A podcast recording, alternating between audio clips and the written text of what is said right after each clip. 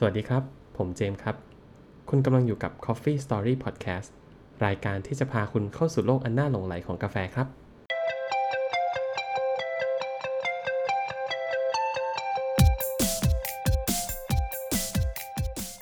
สวัสดีครับทุกคนกลับมาพบกันอีกครั้งนะครับ กับ Coffee Story by The Proof กับบู Coffee นะครับ สวัสดีครับ สวัสดีครับ อ่า วันนี้เราอยู่พร้อมหน้าพร้อมตากันนะครับ หลังจากที่ไม่มีโอกาสอยู่พร้อมหน้าพร้อมตากันมานานเลยเนาะโอ เค วันนี้ก่อนก่อนเข้าเรื่องเราก็มีการคุยกัน ปรากฏว่าเติ้ลไปประสบปัญหาหนึ่งมาใช่ไหมอืมใช่ครับ ปัญหานั้นก็คือ กินกาแฟเร็วไป กาแฟเร็วไป สต็อกสต็อกกาแฟไม่ทันครับเออแล้วกลายเป็นว่าแบบมันบางตัวมันเขายังดีแกนไม่เสร็จเลยอะแล้วเรารู้สึกว่ามันน่าจะอร่อยได้มากกว่าเนี้ยแต่มันหมดก่อนเอหรืออมันไปแบบอร่อยในเสิร์ฟสุดท้ายพอดี คือมันกลายเป็นเรา เคยมีปัญหาที่บอกว่าเรากินกาแฟไม่ทันกับกินกาแฟไม่ทันเนาะเป็นส่วนใหญ่แล้วต้องหาวิธีการเก็บใช่ใช่ไหมปรากฏเติ้ลบอกว่าใช่เฮ้ยกินเราไปวะนี่นี่กินกินวันละกี่แก้วครับเนี่ยคุณเติ้ลเริ่มสงสัยแล้วฮะก็ปกติก็สองแก้วแต่อันนี้คุณสองคนก็เป็นสี่แก้ว อ๋อ พอดีเออพอมีภรรยามาด้วยคุณก็แบบใช่เอ๊ะมันแปลอ่ากๆใช่ไหมมันแล้วก็เลยแล้วแบบเมื่อก่อนก็ไม่เหมืจะอนกินเดิมแบบ สิบสิบสามกรัมใช่ไหมอืม หลังๆมาก็สิบสิบห้าสิบห้าเสร็จก็ขึ้นไปสิบสิบหกละสิบแปดยี่สิบโอ้ทำไมเยอะขึ้นนะครับ เปลี่ยนสูตรเหรอหรือว่า ไม่ได้เปลี่ยนสูตรนะ แต่ว่ารู้สึกมันกินแล้วมันหลังๆเช้าเช้าๆไม่พอ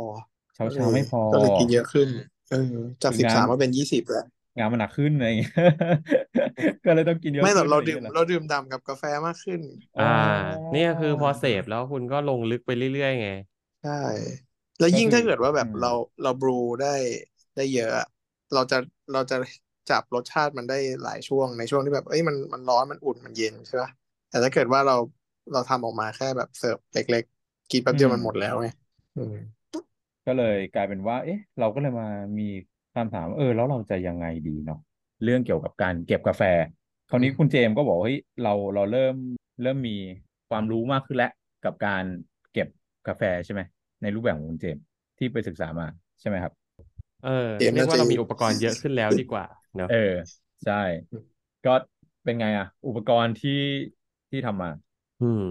ก็ดีครับ เอางี้คือคือผมคิดว่าไอ้สเต็ปแรกสุดก่อนเนี่ย ผมคิดว่าทุกคนอาจจะมีปัญหาใช่ไหมเรื่องเรื่องของแบบอยากลองไง อยากรู้ อยากรู้คุณก็ซื้อกาแฟเยอะใช่ไหมบางทีอืมเรากินถุงแรกไม่ทันหมดหรอกแต่แบบ อยากลองของใหม่แล้วอะอืมนะอ่า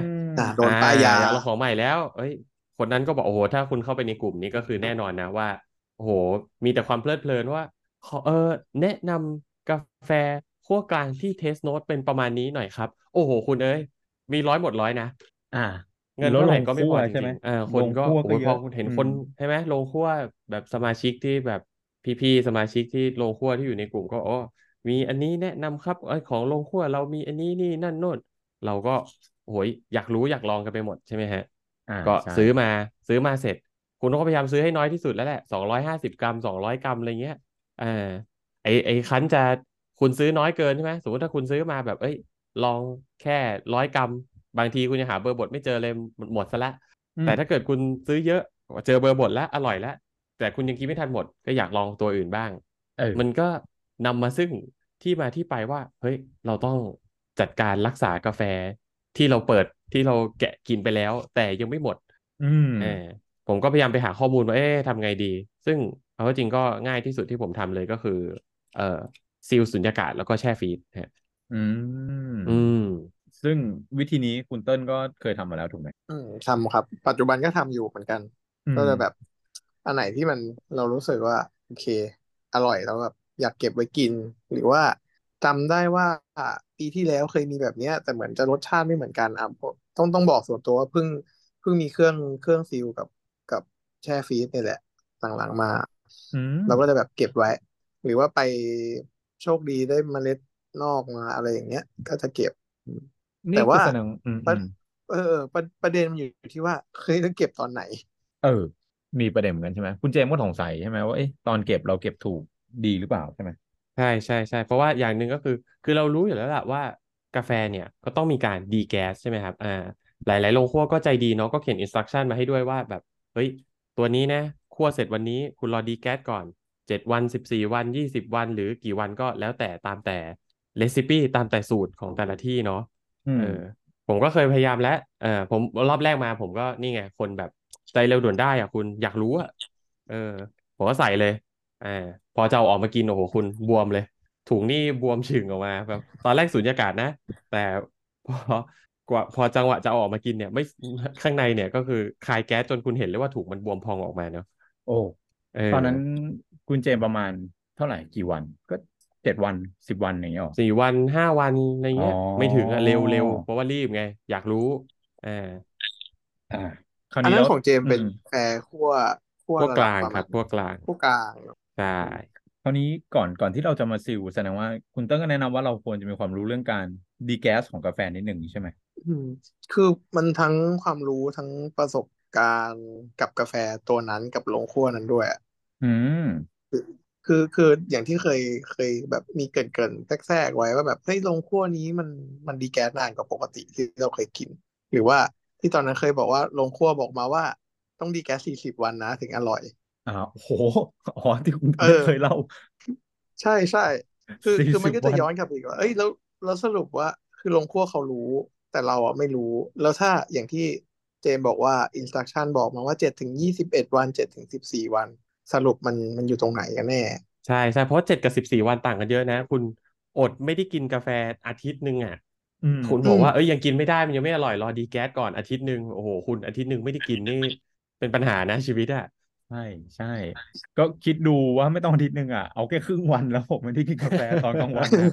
ชีวิตผมก็มีปัญหาแล้วนะคุณไม่ต้องรออาทิตย์หนึ่งอะเชื่อผม นี่วันนี้วันนี้บ่ายไม่ได้กินยังต้องมานั่งกินก่อนก่อนเออ ก่อนมาคุยกันเลย นี่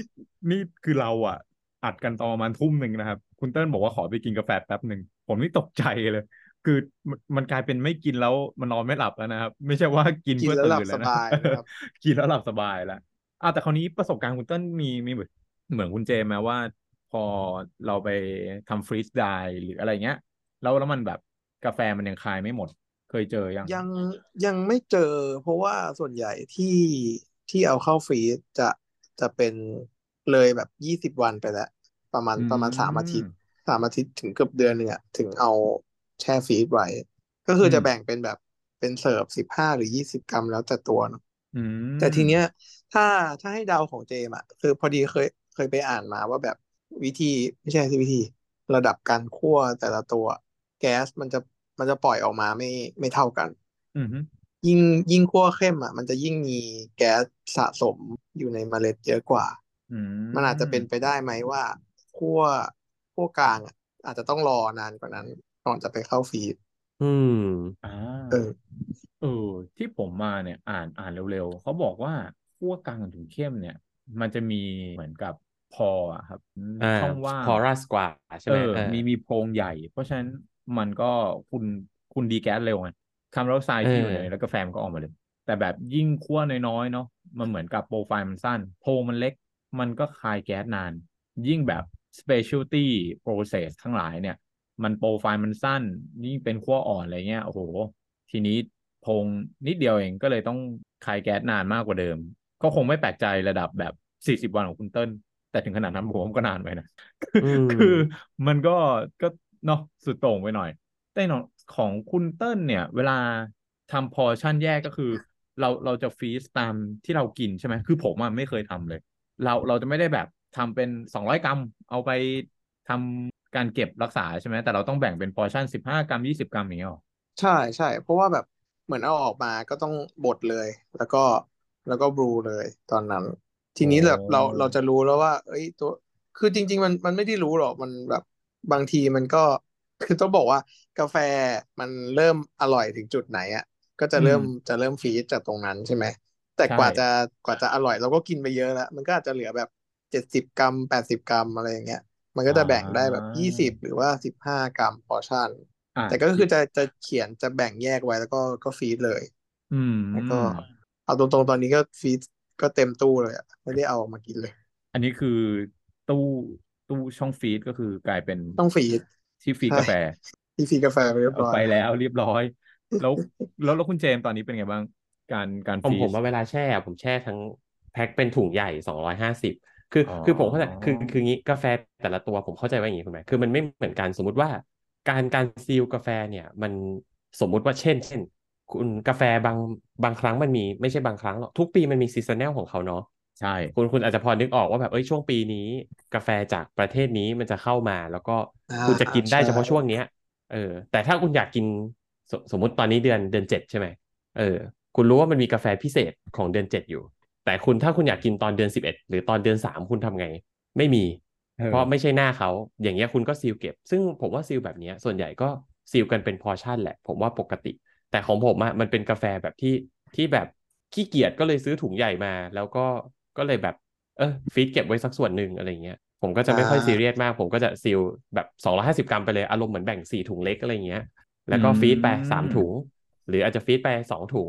ฟีดไปห้าร้อยกรัม แล้วคุณก็เหลือไว้อะไรเงี้ยม ก็คือพอเอาออกมากินก็ก็กินทั้ง250ก็ไม่ไม่ได้ไปฟรีสต่อใช่ไหมก็คือออกใช่มาก็ทั้งใช่ถุงเลยแล้วแต่ว่ากิอันนี้ทั้ก็งอาทิตก็ย์เขาเขาผมเข้าใจว่าอาจจะเป็นเรื่องของเอ่อโปรเซสต้องระมัดระวังนิดนึงอย่างของคุณเติ้ลเนี่ยถ้าแบ่งพอร์ชั่นพอดีอะคุณตัดถุงปุ๊บแล้วคุณบดแล้วบรูเลยอะไม่เป็นไรใช่ไหมมันไม่มีปัญหามันแป๊บเดียวก็อืบรูมก็จบกระบวนใช่การ แต่ว่าถ้าใครที่ซีลถุงใหญ่นะครับอาจจะระวังนิดนึงเพราะว่าเวลาเอาออกมาใช่ไหมถ้าเราตัดถุงเลย แล้วอากาศมันยังเย็นอยู่เนี่ย มันจะแบบเกิดไอน้ำที่ที่เมล็ดกาแฟเนาะแล้วมันจะไม่ค่อยดี เออ อืมก็จะเมล็ดกาแฟคุณก็จะโดนความชื้นไง ทีเนี้ยเออของของของเวลาแบ่งพอร์ชั่นเนี่ยถ้าโดนความชื้นแล้วคุณกินเลยอะมันมันความชื้นก็ไม่อยู่นานใช่ไหมครับว่าแป๊บเดียว แต่ว่าอืมถ้าอย่างของผมอย่างเงี้ยมันเป็นประเภทแบบถุงใหญ่อะถ้าชื้นแล้วมันก็อยู่นานปกติเนี่ย ถ้ารู้ว่าจะกินพรุ่งนี้เนี่ย วันนี้ก็ต้องเอาออกมาตั้งไว้ ในสภาพที่มันสุญญากาศอะนะ อืมอ่าแล้วก็ให้เขาคลายอุณหภูมินิดนึงปุ๊บปุ๊บปุ๊บพ อเช้ามาอุณหภูมิห้องคุณค่อยตัดถุง แล้วก็เอาใส่ไม่รู้ว่าถุงกาแฟหรืออะไรวิธีเก็บตามปกติต่อไปอ่าเอาแล้วอย่างคุณเติ้ลอะ กินแบบถ้าถ้าอยากมากินคือต้องต้องทิ้งไหมหรือว่าเย็นเย็นเนี่ยแหละบดเลย ไม่บดแบบแช่แข็งเลย คือคือมันมันอ๋ออัอันนี้มันเป็นข้อข้อดีของการแบ่งพอร์ชั่นแล้ว มันก็บดเมล็ดไปเลย แล้วก็ตัวตัวอื่นมันก็ไม่มันก็ไม่มีเหลือ ไม่ต้องระวังเรื่องความชื้นอย่างที่อย่างที่เจมส์บอก อ่า อืมแล้วมันมีเรื่องที่ต้องซีเรียสบ้างอย่างเช่นแบบเฮ้ยอุณหภูมิของกาแฟมันเย็น คราวนี้พอไปปกติมันเป็นอุณหภูมิห้องเนาะแต่คราวนี้มันเป็นแบบอุณหภูมิติดลบ แล้วพอมาบดหรือพอมาบรูแล้วมันจะเพี้ยนไหมอะไรเงี้ย อันนี้คุณเติ้ลอืมอร่อยอร่อยขึ้นนะอร่อยขึ้น extraction ด้วยมันดีขึ้นเอออใช่ แต่อย่างนี้มันต้องต้องปรับแม้ว่าต้องให้น้ำร้อนร้อนขึ้น หรือว่าเราก็ชงปกติได้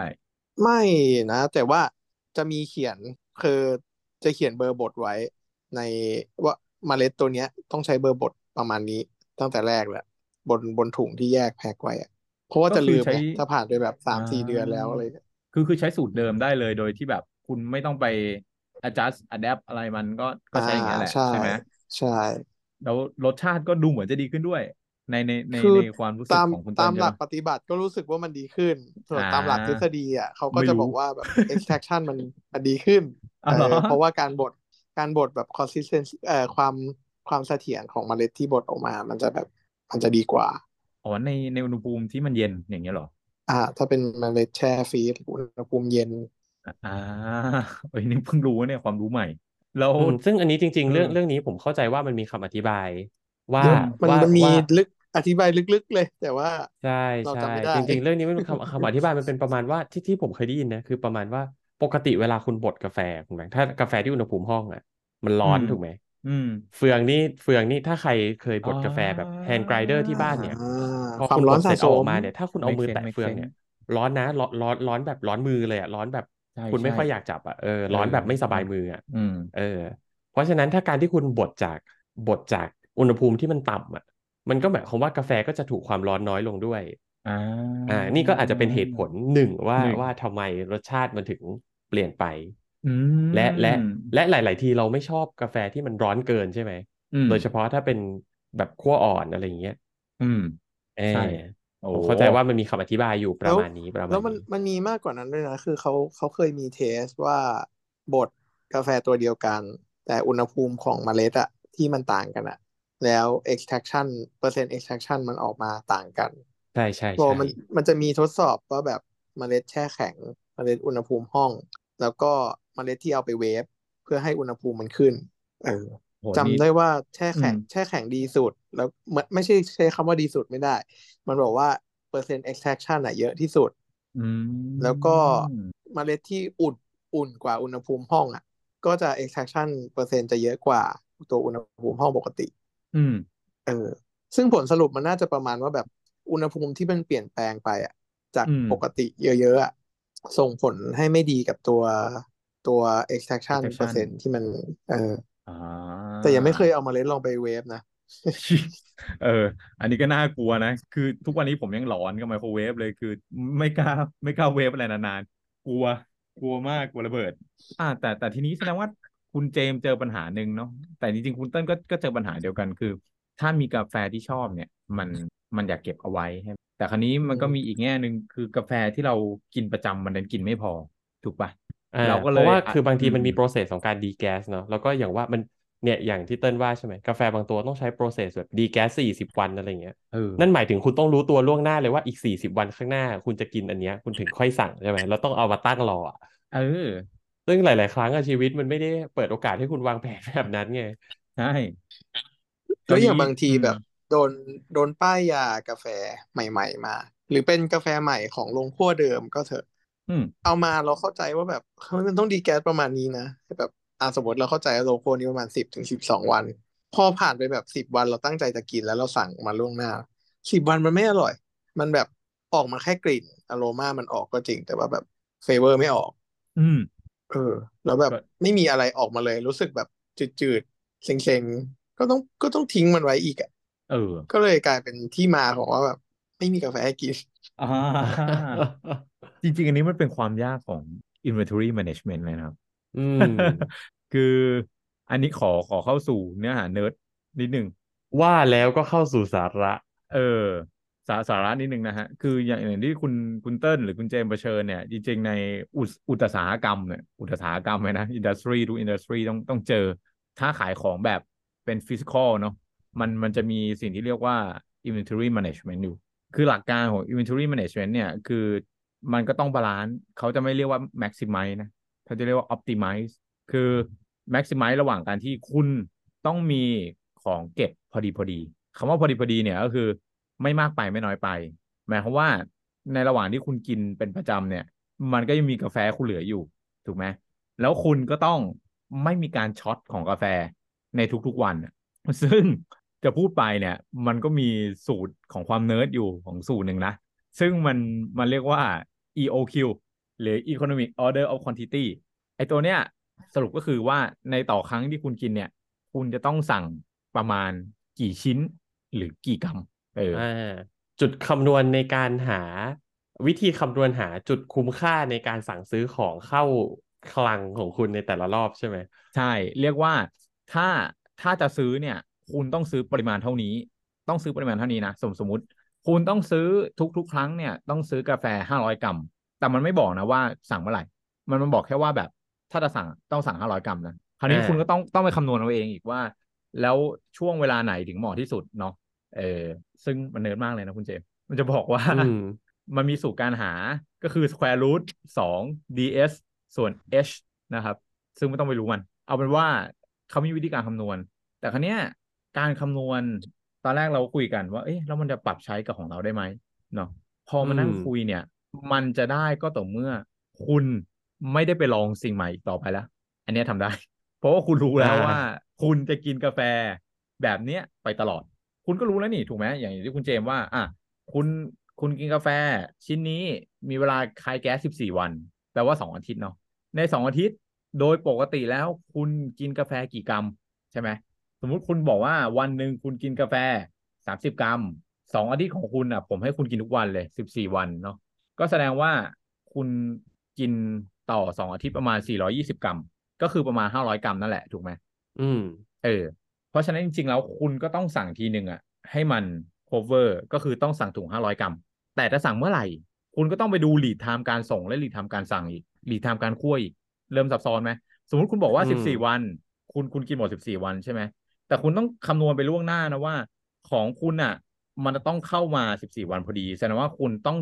ต้องสั่งแบบเลสเซคืออะ20 วันอะล่วงหน้าของมันจะมันก็จะหมุน turnover พอดีถูกไหมอืม เออ เนี่ยเหมือนคุณต้องคิดเผื่อด้วยว่าคือคือเราจะกินไอ้กาแฟปัจจุบันเนี่ยเราต้องเหลือสต็อกมากกว่า14วัน ตอนที่คุณเริ่มสั่งถูกไหมใช่ คุณต้องคิดว่าถ้าไอ้กาแฟที่จะมาใหม่เนี่ยคุณกินหมด14วัน แต่ว่ากว่าของมันจะมาถึงคุณเนี่ย มันใช้เวลามากกว่า14วัน คุณก็ต้องรีบสั่งหน่อย ถูกต้อง เออเผื่อให้งั้เขานคั่วสามวันเผื่อใช่ขนส่งเผื่อนี่นั่นใช่โน่นก็ก็เนี่ย อันนี้คือการคำนวณปกติเลยว่า ถ้าเป็นอย่างเงี้ย คุณก็สามารถ คำนวณได้เนาะว่าโอเค คุณรู้แล้วว่าในสต็อกคุณมีเหลือ ถ้าสมมติของคุณเหลือแค่ยี่แค่สิบสี่วันเนี่ย แสดงว่ากาแฟคุณขาดแน่นอนถูกป่ะสมมติอืมวันที่สิบสี่ปุ๊บคุณเห็นเฮ้ยเหลือสี่ร้อยี่สิบอ้าวโทรหา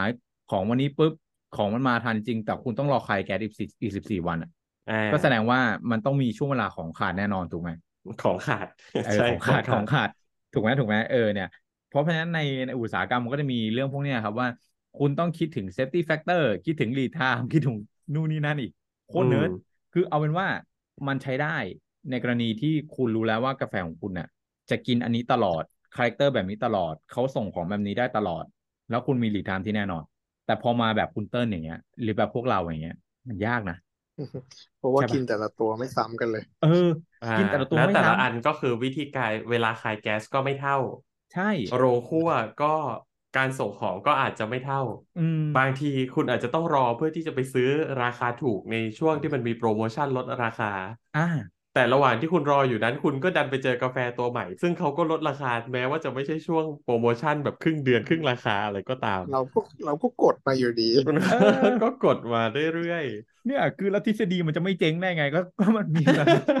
ก็มันมีคนแบบ external นี้ factor ขนาดเนี้ยๆมันเป็นถูกคนปะอย่างนี้ เออก็มันมีปัจจัยขนาดนี้ เพราะจริงๆแล้วเอาเป็นว่ามันก็เลยเป็นเป็นที่มาของของพวกเราเวลาคุยกัน ก็คือถ้าคุณมีตัวยืนสักตัวหนึ่งอะ เป็นเป็นสต็อกที่คุณไว้ใจได้ว่า เออ ถ้ามันอยู่นานไปกว่านี้ รสชาติมันก็คงดรอปแต่เราก็ยินดีที่จะกินมันได้ คุณก็เก็บไอ้กาแฟตัวเนี้ยเอาไว้เนาะซื้อไว้เลย แบบที่คุณเจมส์ทอ่าำใช่ไหมหรือแบบที่คุณเติ้ลทำก็คือเฮ้ยเนี่ยแหละกาแฟไว้ใจได้ ถ้าของของขาดก็มีคตัอวมเนี้ยฟอร์ตคัพของเรา ถ้าเออของขาดเรา ดึเรางมีแบบสต็อกฉุกเฉินเราออกมาได้เลย เออ แต่ถ้าสมมุติไปเจอสิ่งเร้าแบบคุณเติ้ลอย่างเงี้ย แบบเฮ้ยมันมีกาแฟใหม่เฮ้ยเพื่อนใจดีกลับมาจากออสเตรเลียอย่างเงี้ย มันก็ต้องมีกาแฟมาฝากเราใช่ไหมถ้ามันมีกาแฟอืมมาฝากเรา เราก็ต้องกินของมันก่อนถูกไหมเออมันมันก็เป็นธรรมดา เพราะฉะนั้นคุณก็จะได้เอากาแฟพวกนั้นมามาหมุนเวียนเปลี่ยนถ่ายเนาะเนี่ย ผมว่ามันก็คงเป็นการ balance ระหว่างที่คุณเติ้ลบอกว่า เออจะทำยังไงดีในเมื่อแบบกาแฟเรากินไม่ทัน ถ้าผมจะจะให้คำแนะนำสักอย่างหนึ่ง ซึ่งคุณเติ้ลบอกว่ารู้อยู่แล้ว ก็คือก็เอาของที่กินบ่อยๆ ซื้อไว้เยอะๆหน่อย แล้วก็เก็บเอาไว้ในรูปแบบที่คุณเติ้ลทำหรือแบบคุณเจมส์ทำมันก็ช่วยได้เนาะแต่แน่นอนมันก็แลกมาด้วยค่าใช้จ่ายถูกไหมที่ที่ที่คุณก็ต้องแบบเขาเรียกว่าสังคอสอะ inventory cost แล้วกันมันไม่สังหรอกก็คือคุณต้องต้องมีเงินไปจมเพื่อให้มีกินกาแฟตลอดใช่ไหมอืมเออ แต่คราวนี้แต่ค่าถามค่ากาแฟก็จะขึ้นนะ เพราะว่ามันมีค่าถุงแวคคัมเออเนี่ยเนี่ยตอนนี้ผมก็เลยจะหลีดไปสู่คำถามว่า วิธีการทำของคุณเจมส์คุณเติ้ลในในการรักษากาแฟเนี่ยมันมันต่างกันไหมครับ แบบอุปกรณ์ที่หมายต้องหใช้มายถึงว่าเออถุงซีลถุงแล้วก็ซีลเครื่องใช้ซีลถุง seal เครื่อง seal ก็คือเหมือนกันคือคุณต้องมีเครื่อง seal ถูกไหมแล้วคุณก็มีใช่ถุง seal แล้วก็แค่โยนเข้าไปในช่อง freeze แบบ freeze เนื้อบ้านเราก็คือจบแหละ อ่าถูกใช่ คืออ่าจริงๆก็คืออันนี้เป็นแบบเหมือนเขาบอกว่าในทางปฏิบัติอะคุณไม่สามารถทำให้มันสุญญากาศคือหมายถึงข้างในไม่มีอากาศเลยได้จริง ๆ หรอกมันจะเกือบเกือบๆแต่ว่าอืมใด ๆ ก็แล้วแต่ระบบการ seal เนี่ย ถ้าเครื่อง seal คุณพอใช้งานได้ มันก็กันไม่ให้แบบเกิดการไหลเข้าไหลออกของอากาศ เยอะพอที่รสชาติมันจะเพี้ยนอะนะอ่า เพราะงั้นมันก็โอเคแหละรอด แล้วจริง ๆ อุปกรณ์มันไม่ได้ โอเค จะพูดว่าไม่ได้แพงมากก็ โอเค ถ้าคุณกินกาแฟอยู่แล้วมันก็เอาไม่ไม่แพงไม่เคถึรื่องงพันอะเอางี้ดีกว่า ใช่ใช่อ้าวเคเหรรื่องอซีลอะไม่เท่าไหร่แต่ถุงมันเป็นวัสดุสิ้นเปลืองเนาะคุณก็อาจจะต้องซื้อใช่เรื่อยๆยิ่งถ้าเป็นแบบคุณเติ้ลที่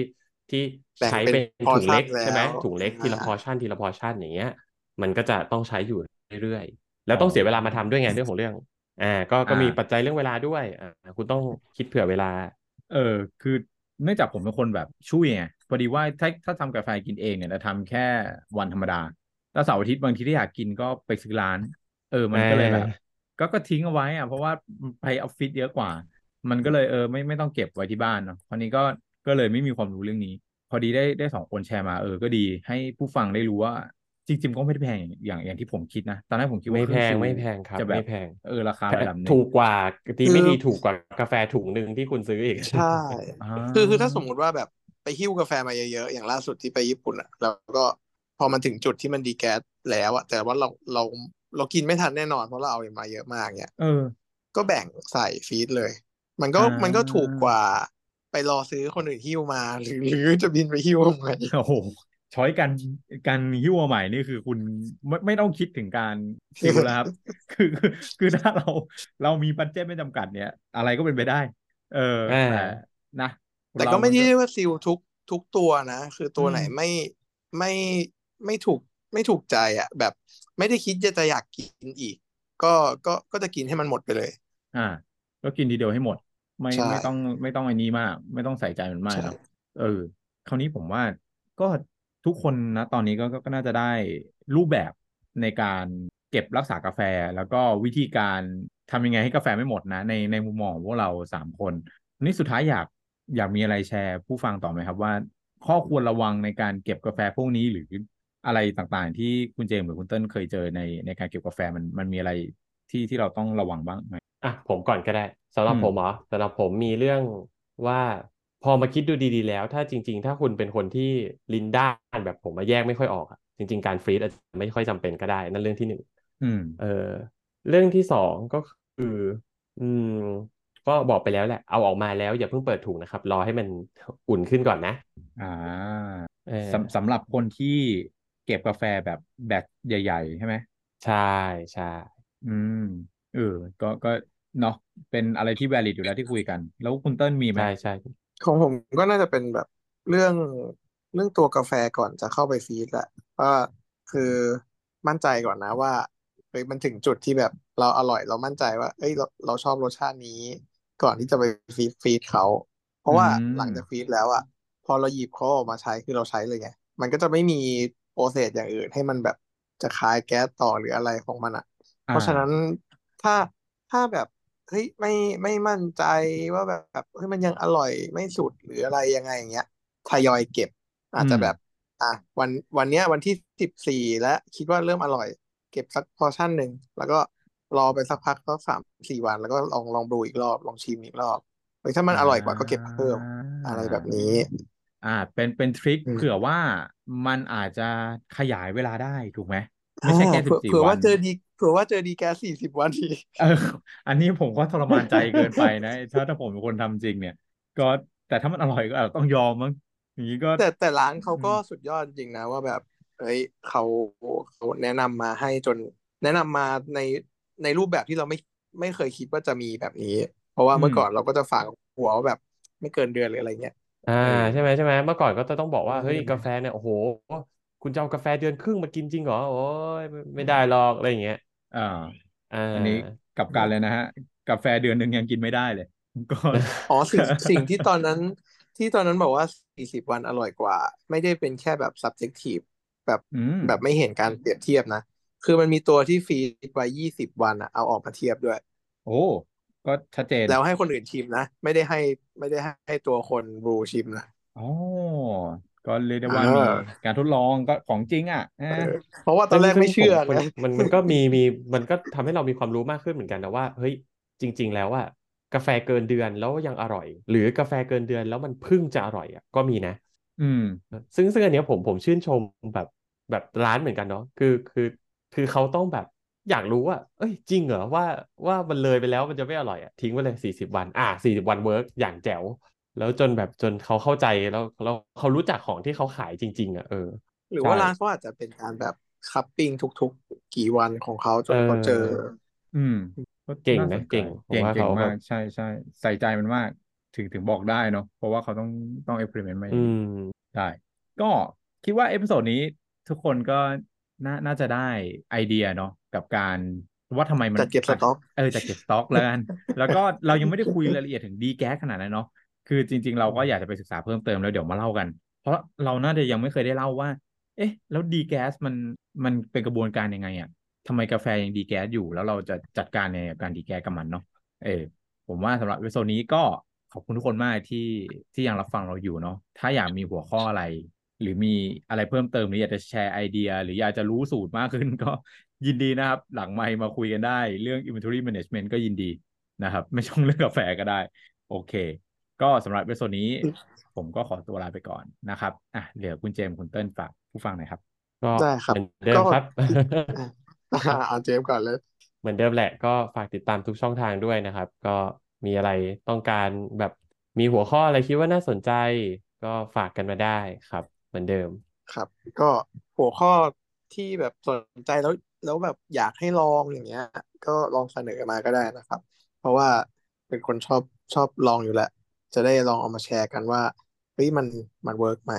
เนาะจะได้เปิดประสบการณ์โลกกาแฟไปด้วยกัน ได้ครับโอเคก็